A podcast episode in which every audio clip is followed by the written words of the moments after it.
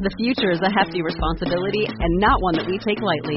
But then, taking things lightly has never been what Hefty is about. That's why we've created the Hefty Renew program that turns hard to recycle plastics into valuable resources like park benches and building materials. To participate, simply fill up an orange Hefty Renew bag with accepted items, tie it up, and drop it in with your regular recycling. That's it. It's that easy. It's time to rethink recycling with Renew. Particular valued resources may vary by geography. More info available at heftyrenew.com. Star Wars 7x7, episode 1317 today. Oh, so it's okay if George Lucas does it. Bunch of Chewy. Hey, I'm Anthony Breznican, covering the Star Wars galaxy for Entertainment Weekly, and you're listening to Star Wars 7x7, the only daily Star Wars podcast.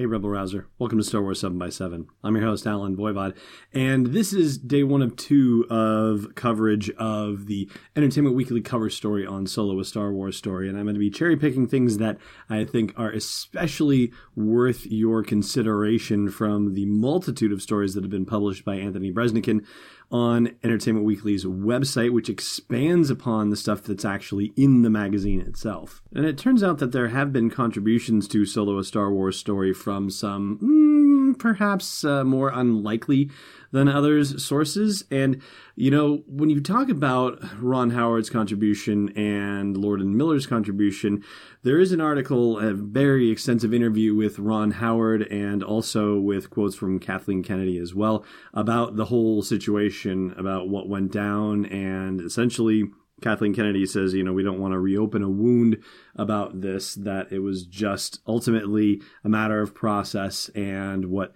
Lord Miller do, the way that they work doesn't necessarily fit within the structure of how they shoot movies with Lucasfilm and Star Wars and all that stuff. And so, not to belabor the point, you know, they just said, hey, we had to part ways. And Howard, I guess, was able to come in and do it the way that needed to be done. But he's not talking about how much of the movie is his and how much of the movie is Lord Miller's. In fact, he says he doesn't even want to focus on that. He wants people to focus on just the general experience of the movie in hopes that fans will just sink into it and enjoy it and not even worry about that aspect of it. Of course, that's a rather awesome sentiment. And yeah, I think ultimately, you know, I think we'll get past our curiosity of it, you know, between the whole is it, you know, just enough to get the Directors Guild credit or is it a lot more like Paul Bettany said it was? You know, we don't necessarily know.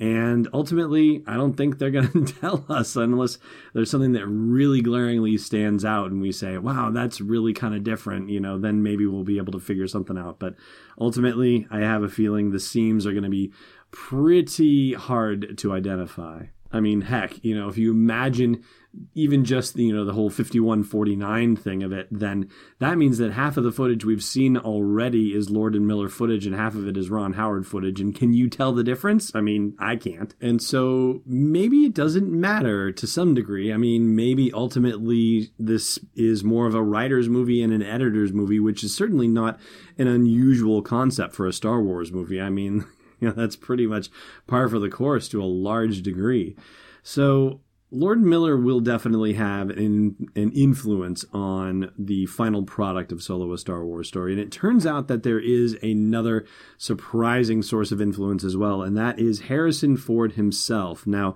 according to the Entertainment Weekly article, when he had lunch with Alden Ehrenreich to talk about the character, basically he told Alden Ehrenreich, quote, tell them I told you everything you needed to know and that you can't tell anyone. and so actually in the interview that Anthony Breznican does with Alden Ehrenreich, Alden stays true to his word and does not reveal the things that he was told by Harrison Ford about the character. However, Kathleen Kennedy was under no promise of secrecy, and so she actually said that what Ford did so beautifully for Alden was he talked a lot about what he remembered when he first read Star Wars and what George had done with Han, who the character was and the conversations he had for so many years with George about how that character developed.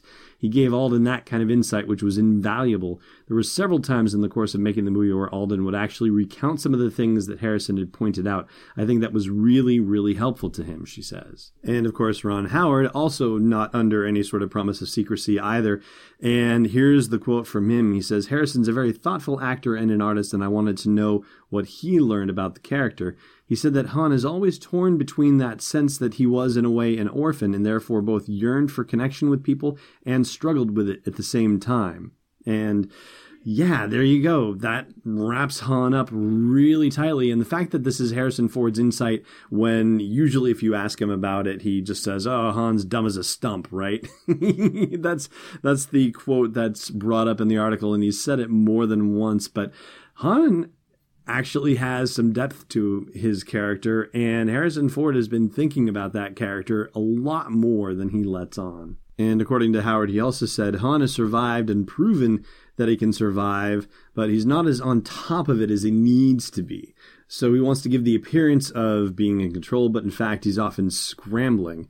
And Ron Howard says, I think Harrison played that beautifully, and Alden and I talked about both of those ideas a lot. And so that's where we get into the whole situation of is this Han Solo the Han Solo that we know and love, and where there's a divide between you know people who want to see the Han Solo we know and love, and the other folks who are happy to see how the Han Solo we know and love became that Han Solo and where he started from, or where you know he picked up in the middle of things, or where we picked up in the middle of things with the story, and ultimately I think there's going to be, based on the stuff that we're hearing from Breznican's reporting, we're actually going to have a meeting of the minds of that. It's just going to look a little younger, a little bit clumsier, a little bit rougher around the edges, you know. That's okay. That's how characters develop. So hopefully we get to see a really well developed and well developing character. All right. So I know I said something about George Lucas right at the top, and I haven't said anything about George Lucas yet, but I will after the break. Stay tuned.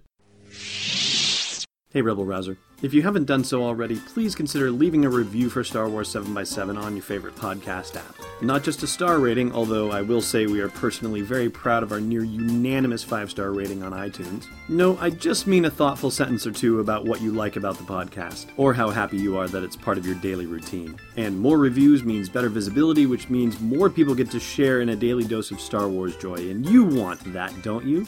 Of course you do. So please leave a review on your favorite podcast app today. I thank you, and the Star Wars 7x7 podcast thanks you. Welcome back. So, George Lucas visited the set with his wife Melody on the first day that Ron Howard started shooting and gave him some advice. Just said, trust your instincts, you know, like very simple, straightforward stuff, and said, you know, you'll get this. And he had intended only to be there briefly, but according to Kathleen Kennedy, he stayed for five hours. And then she says, There's even one little moment in a scene that I can't tell you what, sorry, but in the scene on the Millennium Falcon where George said, Why doesn't Han just do this? This being in italics, and we don't know what the this is. And Kennedy goes on to say, It actually is a funny little bit that will probably get a laugh, and Ron happened to be by the monitor and not inside the Falcon. And he goes, Oh, that's a great idea. And ran in and said, George wants us to do this. So that was pretty cool. I think George felt pretty great about that. He could revisit these characters, and I think he felt so comfortable, obviously, with Ron being there, that it was just fun for him, unquote. And of course, George and Ron have a very long friendship that's probably approaching 50 years now, good heavens. But I was just joking at the top about the fact that, you know, Lord and Miller got in trouble for some of their improvisation and whatnot. And yet here comes George Lucas and he has an idea to improv something and. You know, it's fine to him. Of course, it's fine with him. You know what I mean? It just struck me as funny. That's all. But that is going to do it for today's podcast, and we will talk more about the Entertainment Weekly stuff about Solo a Star Wars story tomorrow. In the meantime, thank you so much for listening, as always, and may the Force be with you wherever in the world you may be. Thanks for listening to another episode of Star Wars 7x7. And hey, before you go blasting your way out of Mos Eisley, check out SW7x7.com for show notes, links, photos, videos, and more. And if you want to join the inner circle of fans, become a patron of the show at patreon.com slash SW7X7. It's not an Imperial spy, it's Destiny Unleashed. This podcast is not endorsed or sponsored yet by Lucasfilm Limited, Disney, or 20th Century Fox, and is intended for entertainment and information purposes only. Star Wars, the Star Wars logo, all names and pictures of Star Wars characters, vehicles, and any other Star Wars related items are registered trademarks and or copyrights of Lucasfilm Limited or their respective trademark and copyright holders. May the force be with them. All original content is copyright 2018 Star Wars 7 by 7 We hope you love it.